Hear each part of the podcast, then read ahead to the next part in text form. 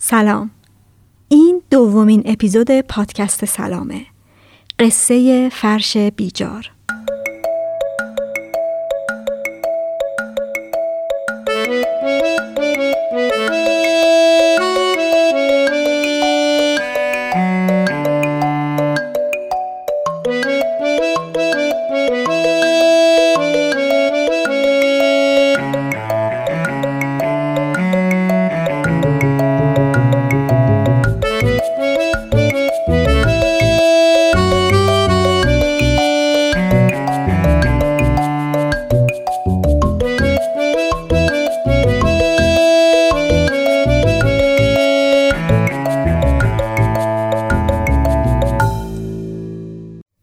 سلام در هر اپیزود میره سراغ یه محصول کشاورزی یا دستاخته اصیلی که تاریخی پشتشه و قصه این محصولات و دستاخته ها رو با روایت هایی از کشاورزها و سازندگان بازگو می‌کنه. تو اپیزود اول به شفت گیلان سفر کردیم و قصه چای رو گفتیم. اپیزود دوم درباره فرش بیجاره که یه تاریخ طولانی و پرفراز و نشیب پشتشه. فرشای مناطق مختلف همونطور که می‌دونیم ویژگی های متفاوت دارن و بنابراین ما فکر کردیم که خوبه به قصه فرش هر منطقه جداگانه بپردازیم. اینه که در این پادکست دوباره سراغ فرش خواهیم رفت. اما تو این اپیزود از زبون نقشه کش رنگرز بافنده و فرش فروش درباره فرش بیجار میشنوید.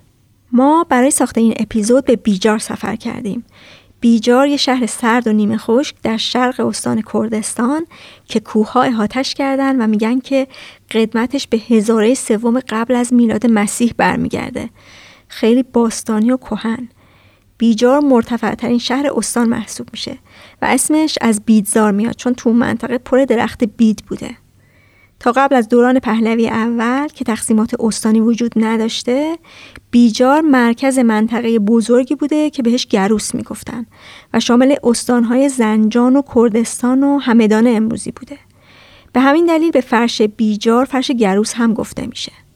یهودیا از دوران صفویه به بعد بخشی از ساکنان این شهر رو تشکیل می‌دادن و ساکن محله موسایی ها بودند همونا هم نقش مهمی در گسترش و تثبیت فرش بیجار داشتن.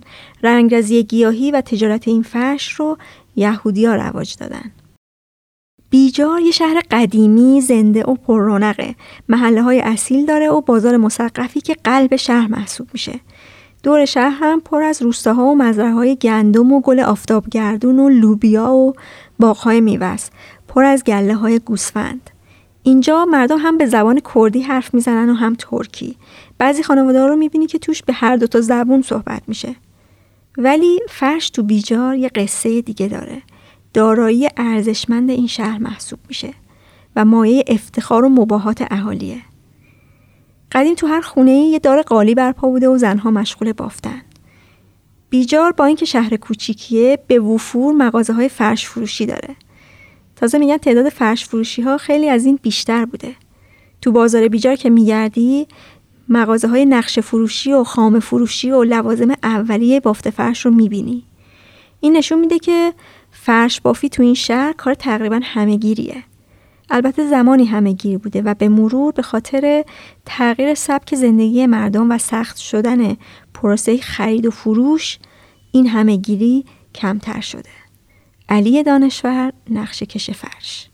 من همون دوران دانش آموزی دوران دبیرستان متوسط و راهنمایی که تو شهر بیجار بودیم خودم بچه بودم. مسیر مدرسه منتها بازار از بازار سرپوشیده شهر رد می شد وقتی رد می شدیم در هر گامی در هر مرحله توی بازار می یه فرش انداختن دو تا مشتری خریدار فروشنده واسطه رو فرش دارن متر می‌کنن اندازه می‌گیرن قیمت می‌کنن.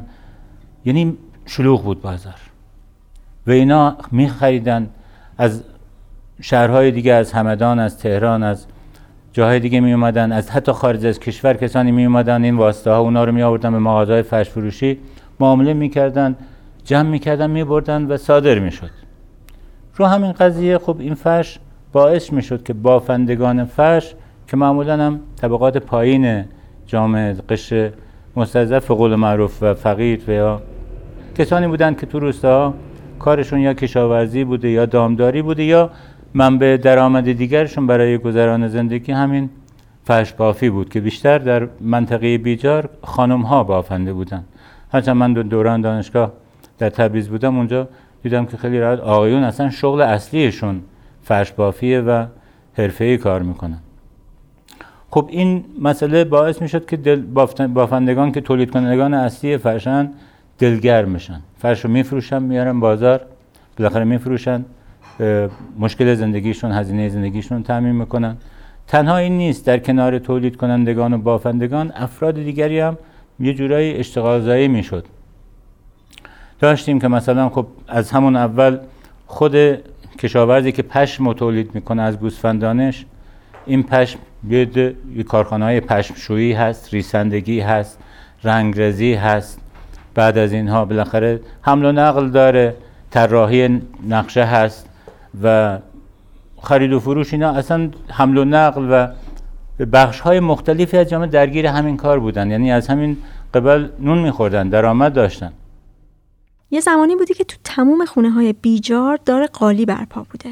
بعد خانواده های چند نفره هم چون بیزار کارگاهی نبوده فرش بافیش. قدیم تو هر خونه ای یه خانواده اگه پنج برادر بودن پنج تا زن داشتن پنج تا زن جلو یه فرش بزرگ دوازده متری می نشستن فرش می بافتن ولی شرایط زندگی امروزی طوری شده دو تا برادرم با هم زندگی نمی‌کنن. حتی تنها فرزند خونم وقتی زن می‌گیره از پدر و مادرش جدا میشه. یه خونه جدا می‌گیرن. شدن هر خونه یه نفر. خب یه نفر نمی‌تونه فرش بزرگ ببافت کوچکترش هم نه. نهایتا میان روی خورده فرش. پشتی و زرانیم و از اینها. بابا و پنج نفر بودند. در واقع پنج تا عروس توی خانه. مادر بزرگم مثل یه کلانتر با سرشون. بله مدیریتشون می‌کرد و این پنج عروس. بله هم کار خونه رو انجام می‌دادن هم روی دار قالی. قالی های مثلا اون دوازده متری نه متری میبافتن. بوده و من خودم خاطرات بچگیم الان یادم میاد به معروف زیباست. میگم کاش اون خاطرات دوباره زنده می‌شد. زمستون بیجار و روستاهاش سرد و طولانیه. یه وقتایی دمای هوا به 38 درجه زیر صفر هم می‌رسه. خیلی وقتا نمیشه از خونه بیرون بیای. و دهه های گذشته اینجور وقتها سرگرمی زنها تو خونه های پر جمعیت فرش بافی بوده. هم گذران وقت بوده هم کمک به اقتصاد خانواده. بعضی وقتا حتی فرش دوازده متری هم تو خونه ها بافته می شده اما هرچی خانواده کوچیکتر شده اندازه فرش هم آب رفته و حالا بیشتر تو خونه ها پشتی و تابلو فرش بافته میشه. و اگه فرشی بافته بشه اندازش زر و نیمه که میشه گفت کوچکترین واحد قالیه. و فرشای بزرگتر 6 متری و 9 متری و 12 متری اکثرا تو کارگاه ها بافته میشه. غلامرضا نور محمدی که تو بازار بیجار فرش فروشی داره. مثلا برای فرش زرنیم استانداردش میگن که 112 در 168 اگر 170 هم باشه مشکلی نیست ولی اصولش همینه. برای فرش بیجار 12 6 متریش میگن باید دو 20 در سو 20 باشه. در صورتی که اگر چون ما هر یک متر و 112 سانت می‌خونیم. یک متر بیجار در کار فرش 112 سانته اگر اینطور باشه باید مثلا یه دو 6 متری بیجار 3 متر و 36 سانت در دو متر و 24 سانت باشه. ولی حالا این آوردن یه طوری چیز شده که 20 در 20ش کردن. میگن دو 20 در سو 20 خیلی خوبه کارش. با فاطمه دانشور و زینب نصرتی جلوی دار قالی فاطمه خانم صحبت کردیم. در حضور جواد آقا و پسر زینب خانم. فاطمه خانم داشت برای دخترش قالی میبافت. نزدیک یک سال بافته بود و دو سه ماه دیگه هم اگه میبافت قالی تموم می‌شد. مادرم یه فرش داشت خدا بیامرزه. زمینش هم همچین آبی بود که کم تیره تر نفتی. بعد من انقدر دوست داشتم یاد بگیرم گفتم چرا مادرم به من فرش یاد نمیده؟ یه روز موقع از آن نماز بود رفت نماز بخونه. رفتم چاقو رو برداشتم دو تا انقدر جا از این ته بریده بودم. قد کتک خوردم. مامانم هم همون شبیه مشمران مادر جمال. خدا بیامرز. مشمران. رفت همون همون غروبی رفت دنبال اون. رفت آوردش. کتکم خوردم و آوردش گفت بابا انقدر این بچه رو نزن. درست میشه. نداره درست میشه. بند خدا اومد نگاه کرد صبح اومد درستش کرد. همون فرش و مادرم خدا بیامرز می‌گفت از همه فرشا گرونتر من فروختم. دیگه از 5 6 سالگی بابام نذاشت که ما مدرسه بریم. ما رو گذاشت رو فرش. بباف بباف. من من همون که چشوا کردم مادرم گذاشته بود کنارش. اینجور علمه ها می‌داد دستم. نشون می‌داد می‌گفت اینجور اینجور ببا مادره یادم داد ولی بعدنم که اومدم خونه حاجی با مادر شوهرم میبافتیم. مثلا اول برای کسی میبافتیم. میومد انگوشتر می آورد یه وقت شمگل پروانه یادت میاد؟ از, از اون می آورد پارچه خوب می آورد تا مثلا می آره باید یه چیز الان میرن پول میدن. الان مثلا الان من الان تاجران تاجران. زمان من طلا می‌دادن. چقدر با من طلا دادن؟ ما با, با برای کسی نبافتیم آخه نمی‌دونم نه من چرا؟ برای مردم زیاد بافتیم. اونی که سفارش می‌داد یعنی این کارو می‌کرد؟ آره اون برای اونی که نه مسئله من فشباک بودم. می اومدم از تو فرش می گفتم فرش بده. تو فرش رو می‌دادید من می بردم اون وقت نخاش همش با, با تو بود. فقط من یه مسائلش مال تو بود من یه چاقو دست از من بود. وقتی هم می اومدید که سر بزنید هر دفعه چیزی می آوردید طلا می آوردید پول می دادید پارچه قشنگ می آوردید مخمل قشنگ می گربه ای بود. من برای یکی بافته بودم. یعنی شده بود شهرت. الان نداره فت می‌خوام آها از اون رنگ. می‌گفتم فلان کس چه شانسی داره. برای فرش باف فرش بافته مخمل گربه برش آورده. آره خدا یعنی می آورده نه. الان کو؟ نیست که فرش بافته هاته من دیگه با دهات نمیرم که. اهمیت فرش بیجا به چیزهای مختلفه. اولین ویژگیش و مهمترینش شاید استحکام خیلی زیادشه. انقدر در مورد استحکام این فرش حرف و تعریف زیاده که حالت افسانه پیدا کرده. غلام رضا نور محمدی. فرش بیجار یه خوبی که داره. شما اولا دو تا گره می‌خوره. بعدا هر رج که بافته میشه دو تا پود پشت سر هم می‌خوره. یعنی شما نصف فرش رو قیچی بکن. امکان نداره شما بتونی از بقیش هم یه چیزی بکنید یعنی باز نمیشه اصلا. این است که استحکام فرش بیجار به عنوان فرش آهنی تو دنیا معروفه. علی دانشور نقشه کش. فرش بیجار خیلی با دوامه و مشهور شده به فرش آهنین به اصطلاح میگن. به خاطر اینه که حالا اون فرش های قدیمی که تار و پودش همون چلش هم پشم بود پودش هم خامش هم نخش هم همه از پشم به قول معروف پشم در پشم بود و با رنگ های گیاهی رنگامیزی می‌شد. رنگ های گیاهی مختلف مثل از لوازمی مثل پوست گردو، روناس، زاج، پوست انار و خیلی چیزهای دیگه استفاده می‌کردن.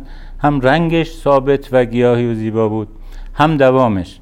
یکی از ویژگی های دوامش به خاطر بافتش هست که گره هایی که به فرش بیجار می‌زنن دو گره بهش میگن. گره ترکیه. دو بار دوره این تاری که در واقع چلو کشی میشه برای فرش دو بار دورش میچرخه و دو گره بهش میگن و در جای دیگه فکر کنم یک پود یا دو پود می‌زنن مال بیجار سه پوده. یا دو پودش هم باشه. یه پود زخیم است و یه پود باریک که روش می‌زنن و اینو محکم میکوبن با اون دستگاهی که یه شانه مانند بهش کرکید میگن دفعه میگن اصطلاحا. خوب میکوبن. اون کوبیدن باعث میشه که این فشرده تر بشه و حتی فرش های قدیمی تر بیجار نمی‌شد تاش بکنی. باید لولش می‌کردی. یعنی تا نمی‌شد. اگه تا می‌کردی میشکست. یعنی این طور بود که سفت و محکم بود و خاطر این بود که فرشی که میبافتن هرچی کار می‌کرد پرداختر می‌شد. الان دستگاه پرداختی نه یه باره پرداختش می‌کنن. ولی قدیم اون قیچی که می‌کردن که پرداخت نمی‌شد. زیر پا با جارو کردن پرداخت می‌شد و به مرور زمان زیبایی خودش رو بیشتر نشون می‌داد.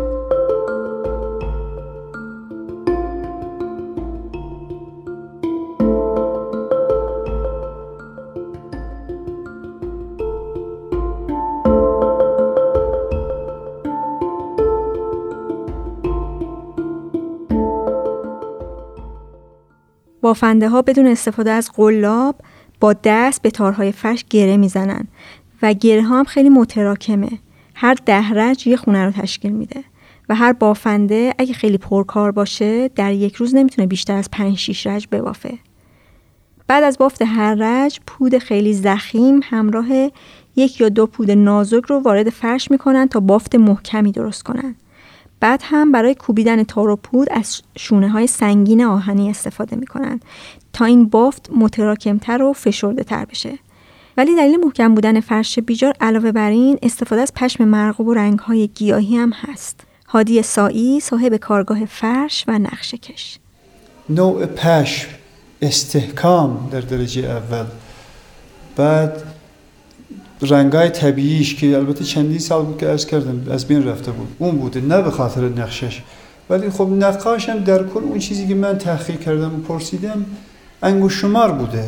استاد مس... موسی مسعودی بوده مرحوم که بعد از اونم یکی دو تا شاگرد داشته دوباره مرحوم علی اسقر و پدرم که هنوز هستن قدرت الله گیشلو.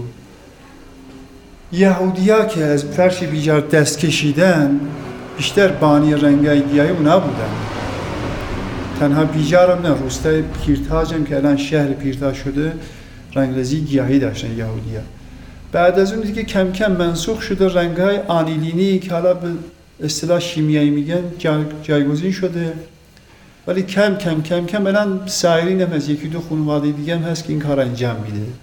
الان میشه بگی 60 70 درصد تولید های فرش بیجار همون تولید کم گیاهیه.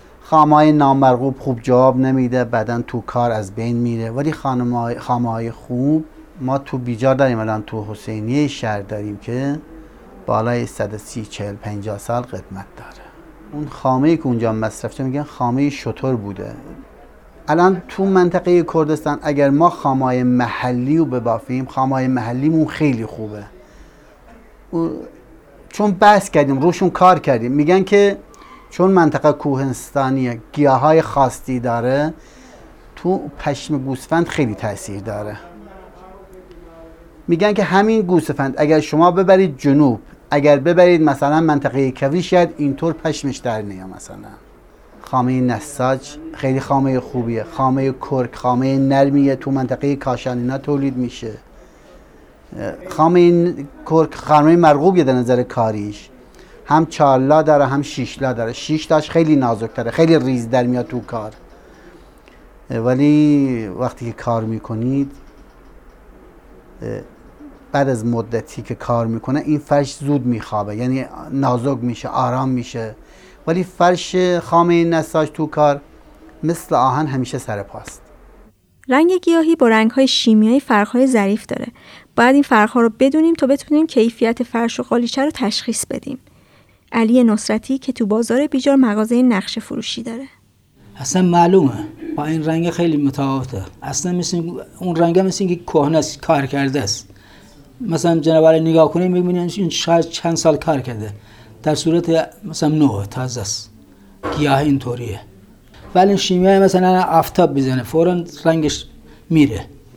مثلا یه هفته بیان از جلو آفتاب رنگش نمونده. ولی اون گیاهی هرچی کار کنه هرچی پا بخوره هرچی کار کنه خیلی قشنگتر میشه. مرتزا نوری نزدیک بازار بیجار مغازه رنگ رزی داره. اینجا زمان مرحوم آقامون تا سال 72 که خودشون بودن قبل از 72 چهار نفر اینجا کار می‌کردن کارگر داشتیم مرحوم دایمون بود آقای احمد معماری. اینجا کار می‌کردیم بعد اینجا ما اینجا اینقدر خامه پهن می‌کردیم واسه خوش کردن دیگه جا نبود. بالا پشت اون پر بود. آقای نصرتی خودشون شاهد قضیه بودن. یا خودشون هم فعال تولید فرش بودن. خودشون طراح بودن. خودشون بالاخره زحمت میکشیدن. اما روستاها دیگه نمیبافن متاسفانه. من خودم مثلا رنگ رزی شیمیایی می‌کنم تو مایه رنگ گیاهی. اونی که اهل فن باشه سریعا تشخیص میده. یعنی من نه بحث تعریف از خودم نباشه. اونی که اهل کاره واقعا تو کار رنگ رزی تو کار تولید تو کار نقشه کار کرده می‌دونه که چه خبره.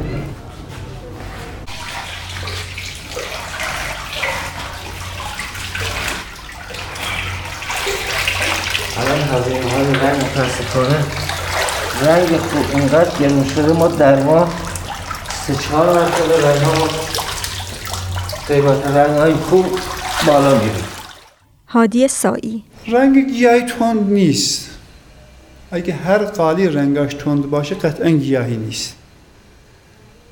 بعضی از رنگ های آنیلینی یا شیمیایی که ما میگیم ثباتش از رنگ گیاهی هم بیشتره ولی متاسفانه آرامش نداره تنده. ولی خصیصه رنگ گیاهی یک سری از رنگاش همون باثبات بودنشه و همچنین آرام بودنشه. رنگای گیاهی که کنار هم میشینن هم نشین میشن. بیشتر تضاد ایجاد نمی‌کنن که خیلی افرش می‌خرن برای آرامش. ولی اینقدر رنگ رو تند انتخاب می‌کنن به محضی که میرن خونه عصبی میشن. متن نمی‌دونن چرا عصبی شدن. ولی فرشر گیاهی خسته که از سر کار برمیگرده اینو تجربه کرده. من نه که چیز جای خونده باشم. به محضی که میای منزل یه آرامشی بهت میده. خصیصی رنگ گیاهی اینم هست. مثلا اینکه میگن که دستمال بکشید رنگ شیمیایی میره این دیگه خیلی چیزه نه رنگ نه خیلی رنگ. نه رنگ آنیلینی خیلی خوبم داریم. که متاسفانه استفاده نمیشه گرونه. رنگ آنیلینی در مقابل کلا رنگ در مقابل سایش. شور و نور مقاومتش از دست میده. ولی رنگ گیاهی در مقابل شور استحکامش خیلی بالاست. در سایش هم که هر چقدر سابیده بشه هم نشینتر میشه. ولی خب در مقابل نور بله. از رنگ های آنیلینی قوی تر هست. ولی خب همون ضعف هم داره.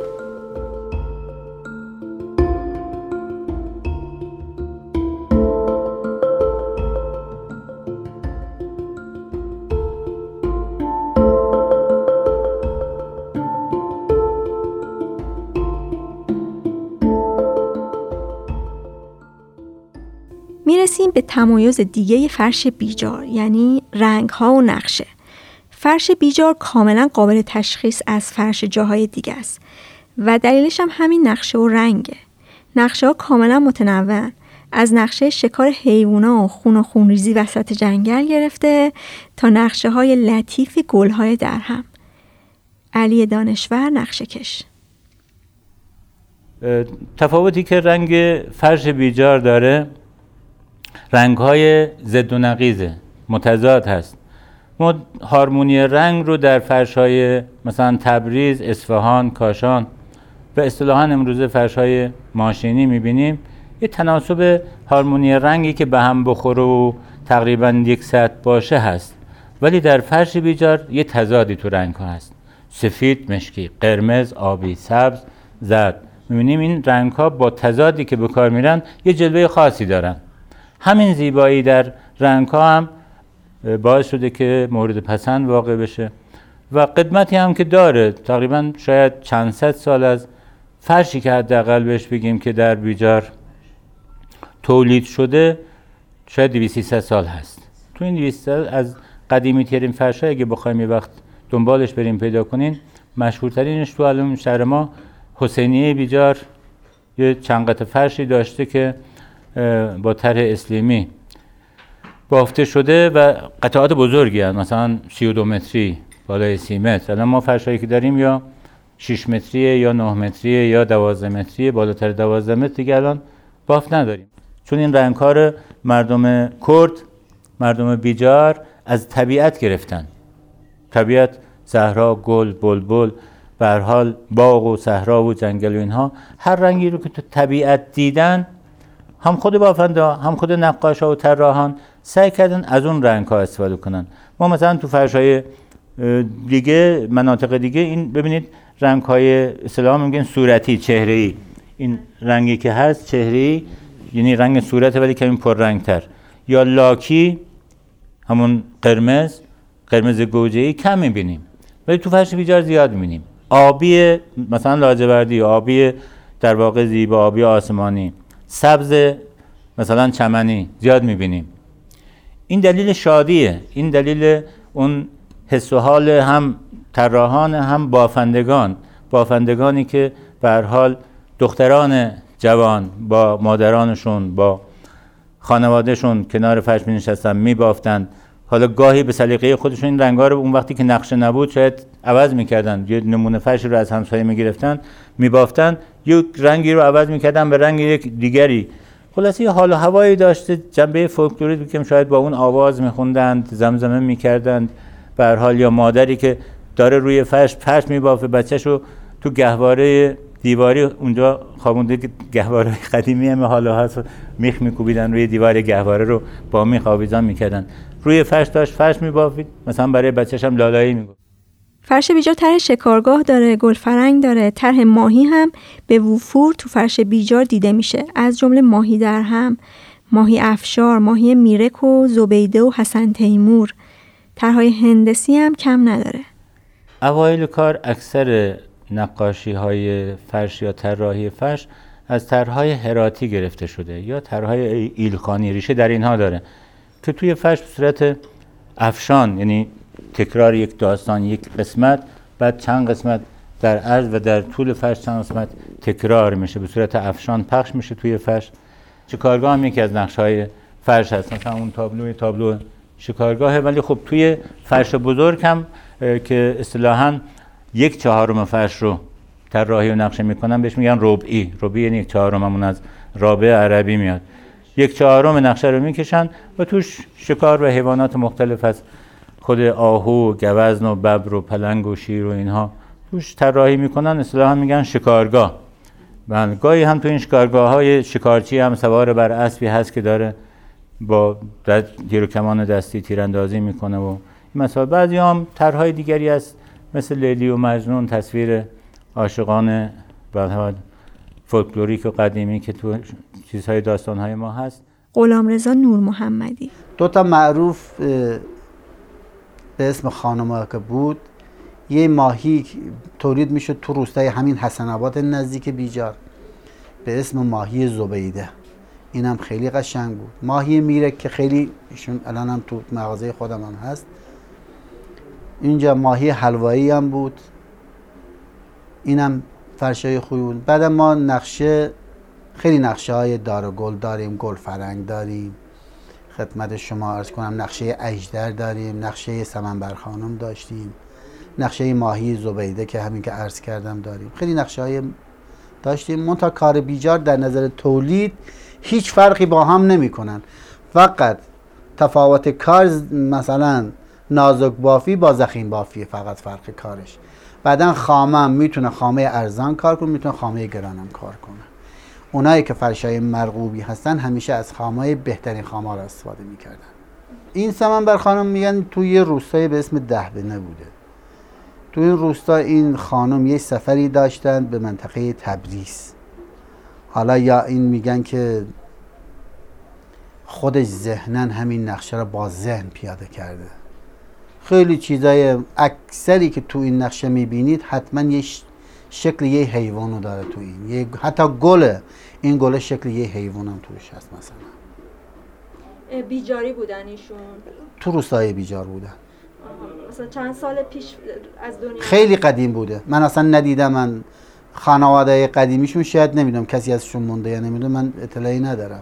نقشه خوب نقشه است که یعنی در نظر هندسی گلا هیچ وقت با هم مثلا یه طوری نباشه که یه گل خیلی بزرگ باشه یه گل خیلی کوچک باشه مثلا این ور تورنج یه بزرگتر باشه اون ور تورنج کوچکتر باشه. باید یه طوری هم قرینه قرینه خیلی مهمم تو کار فرش.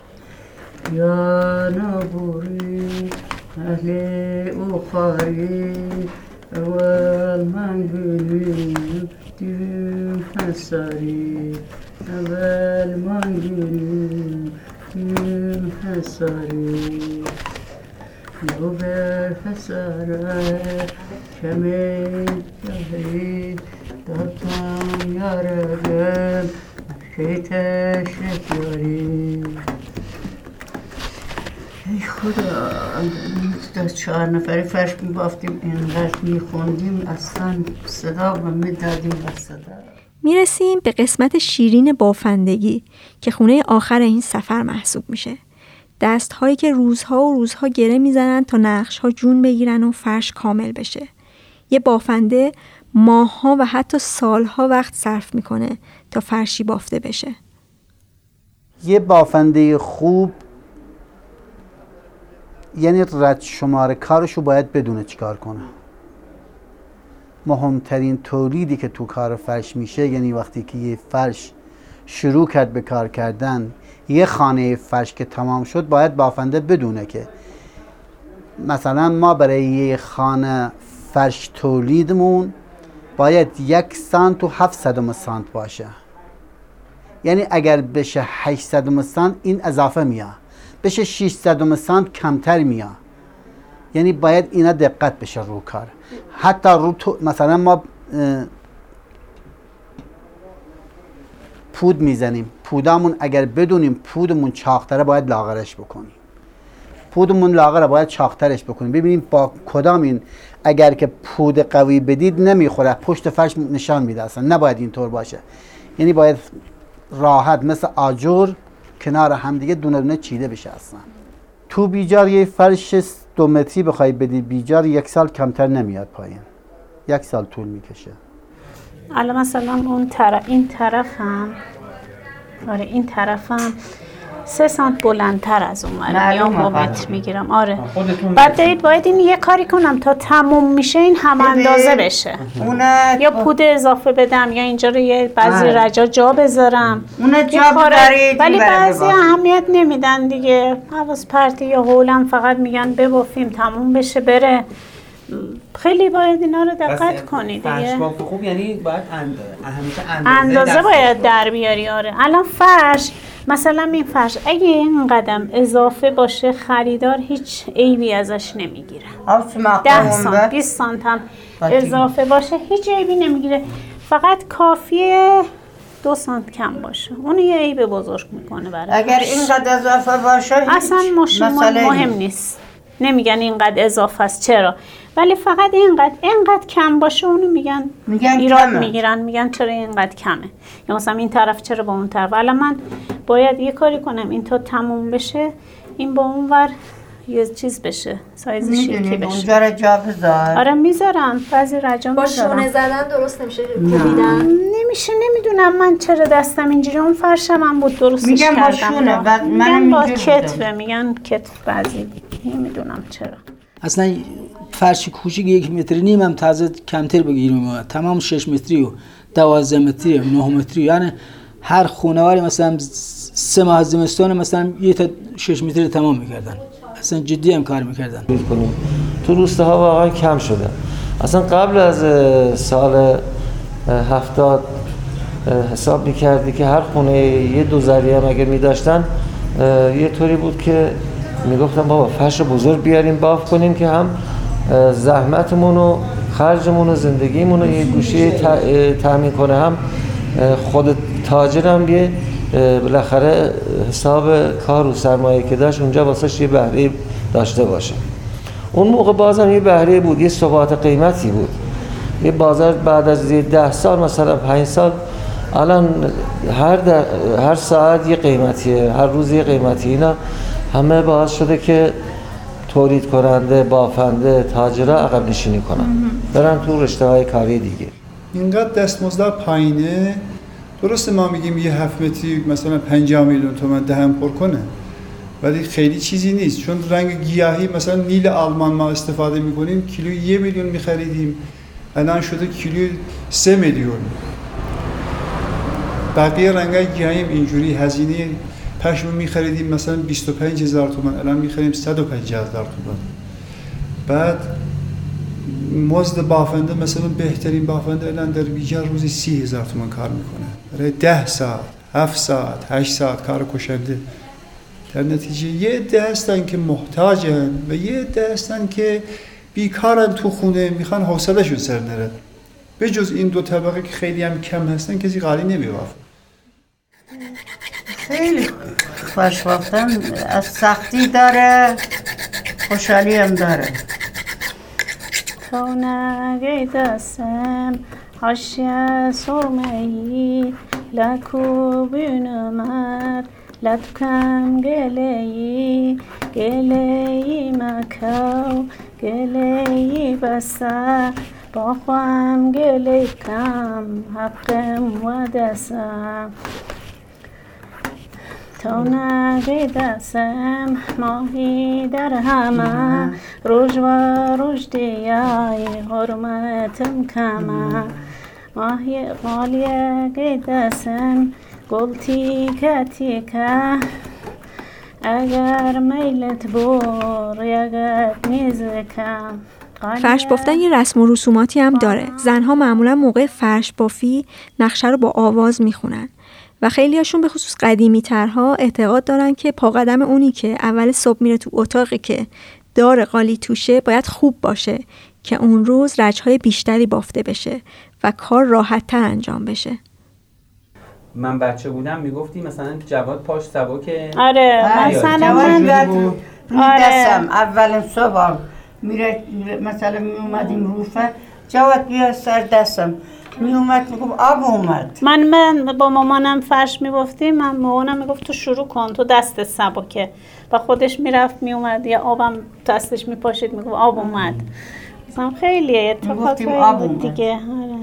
ما یکی می‌گفت آب اومد تو یه جواب می‌دادی خوش اومد. خوش اومد. می‌گفتیم خوش اومد. می‌گفتیم خوش اومد. وقتی تمام میشه یک چهار قند بند است و آب قند آره. می‌کشید دهنش. میگید من دهن تو شیرین کردم تونم دهن من شیرین کن وقتی فرش تموم میشه و می‌خوان قیچیش کنن به ریشه ها آب قند می‌زنن و میگن من دهن تو رو شیرین کردم تو هم دهن من رو شیرین کن. فرش به مسابه موجود زنده.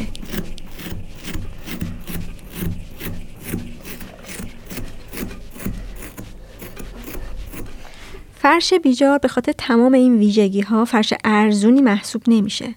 بنابراین آدمایی با درآمد پایین و متوسط شاید توان خرید این فرش رو در ابعاد بزرگتر نداشته باشن. حتی خیلی از بافنده های بیجار هم تو خونهشون فرش بیجار پهن نکردن. میبافن برای کسایی که توان مالی خرید فرش رو دارن. هرچند اهالی بیجار سعی می‌کنن که تو جهیزیه بچه هاشون فرش بیجار بذارن. یا حداقل فرش نمی‌تونن بذارن پشتی یا تابلو فرش رو بذارن استحکام فرش باعث میشه که افت قیمت نداشته باشه. و برای همین از قدیم یه سرمایه هم محسوب می‌شده برای کسی که فرش بیجار داشته. اول انقلاب بود هم بعد اون داداشم سننده چیز بود. رفت دانشگاه که منحل شد انقلاب شد آره. یادمه گفت مامانم گفت این همه من فرش بافتم هیچی وسیله نداریم باید این چند تا چیز رو بخری. گفت چی؟ یه فرش دوازده متری خرید. فکر کنم مال طرف های مشهدینا بود دورش باف بود. ولی خب دست باف بود دیگه. بعد یه دونه گاز چهار شعله آردل خرید. با فر. آره. یه قاب ماهیتابه نسوز خرید. با یه تلویزیون 14 اینچ سیاسفید. با پول این فرش. فکر کنم برای مغازش هم کلی خرید کرده بود که سوپرمارکت داشت. فرش چقدری بود؟ فرش از این کوچکتر بود. ذرع و نیمی بود. نه اطرا همه خریدارای فرش بیجاری که من چل سال داشتم هم باش زندگی کردن استفاده کردن ازش همچنین هم کالای سرمایه بوده. همیشه تورم شامل حالش بوده. منتها نسبت به زمین و سکه و اینا رقم مونده. ولی چیزی که ما فروختیم مثلا 5 میلیون تومن 6 متری رو دادن شده 50 میلیون تومن بس خوب سرمایه است دیگه. همون یعنی اگه یکی دست دوم بیاره مثلا 5 سال پیش خرید استفاده هم کرده دست دوم بیاره مثلا ازش حالا 50 نخرن 40 که می‌خرن. ضمن این که فرشی بیجار تا 20 سال اصلا کهنه حساب نمیشه. نو هست بعد از 30 سال تازه الان می‌تونی بگی بله این کار کرده است. بخصوص رنگای گیاهی. حالا رنگای شیمیایی بعضیش فراره. بله خیلی شاید ده 15 ساله یه رنگ کهنه و پاخوردگی بهش می‌خوره. ولی همون همون فرش هم ارزش افزوده داره. من یه دخترم الان کرج اون همون شش متری بهش دادم. اینم که اینجاست سه تا یک متری نیم یکی هم دو متری دادم بهش. همین جهازیش الان حدودا مثلا خونش شاید اون موقع مثلا برای من ده 15 تومن تمام شده بود. الان 50 60 تومن پولشه. اینطوری تو مثلا ارز 5 6 سال. همه خونه دشه اندازه استفاده کرده قیمتش اونطور رفته بالا برای خودم بارها اتفاق, اتفاق افتاده که مثلا من این کارو کردم. مثلا من فرش که به کسی دادم جفت 6 متری دادم مثلا نه که خیلی زمان طولانی یک سال و خورده جفت بهش داده بودم 8 میلیون تومن. بعد از مدتی یک سال و از این قضیه چیز شد خودم ازش گرفتم 17 تومن. بازم برای خودم هم سود کرد. بازم سود دهی داشت بازم. همون فش برای خودم هم سود دهی داشت. نه سردهاتی نه نسیم دنگی توزی قریبی نشتل رنگی توزی قریبی نه بی کسی. خدا ننیگه شانی فرش بیجار امروز محجورتر از قبله. به خاطر گرونی مساله به خاطر نبود بافنده به خاطر دستمزدهای پایین. اما آدمایی که تو این صنعت باقی موندن به خاطر عشقی که به این کار دارن نمی‌ذارن که فرش بیجار منقرض بشه. کسایی مثل علی نصرتی و علی دانشور و فاطمه خانم. چل سال دارم روی این کار کار می‌کنم دو سه بار من خودم جمع کردم. عوض کردم سوپرمارکت یه چند ماه گذاشتم حوصله‌ام نگرفت. همین وجدانم قبول نکردم اومدم دنبال کار. الان بعضیا به من میگن میگن چرا نمیری مثلا نقشه تبریز میاره؟ تو هم کپی کنید مثلا بیشتر بفروشید. همین کار خودم انجام میدم. یه دونه که تر پیاده کردم دیگه نمی‌برم. برای خودم هم چیز کنم کپی کنم. همون دوی دونه رو میفروشم یکی دیگه درست کنم اون جور دیگه است. حالا 50 تا نقشه هم هر یکی متفاوته فرق داره. با نقشه دیگه. الانم واقعا دوست داشتم که بعد از بازنشستگی همون کار ادامه بدم. واقعا این کاریه که بهش دلبسته هستم. یعنی وقتی کار نقاشی فرش می‌کنم احساس خستگی نمی‌کنم. یه بار رفتم همدان فرش نداشتم. انقدر حوض کرده بودم. دختر خالم خوابید. پشتی بود فرشش. رفتم سرج ازش بافتم براش. بلند گفت تو سرج بافتی بودم. آره خیلی دوست دارم. آدم حوس می‌کنه. میگم احتیاط آوره. آدم دوست داره. وقتی نداشته باشه حوس می‌کنه. میگه کاش که الان بود یه رج دو رج میبافتم یه روز میبافتم.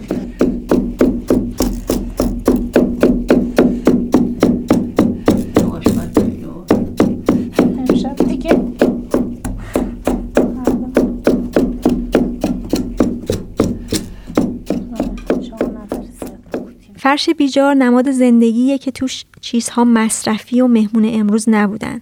خریده نمی شدن که استفاده بشن و بعد یه مدت یا خراب بشن یا دور انداخته بشن. پا به پا می اومدن و زندگی می ساختن و تازه بعدش با همون کیفیت و زیبایی به بچه ها و نوه ها می رسیدن. در شرایطی که عمر خونه های ما 20 سال و کمتره و نقشه محل زندگیمون مدام در حال تغییره هنوز داره یه گوشه ای از این کشور فرشی بافته میشه که می‌تونه 100 سال و بیشتر عمر کنه. یه چشمی تو خونه بگردونید ببینید چی رو می‌تونید برای نسلهای بعد یادگار بذارید. چیزی که همچنان ارزشمند باشه و مایه افتخار. ما در کنار همه چیزهای خراب شدنی و دور ریختنی به چنین چیزهایی هم احتیاج داریم که اتصالمون رو با زندگی و با گذشته و عزیزانی که دیگه نیستن حفظ کنه. یکی از این نقطه های اتصال فرش دست بافه.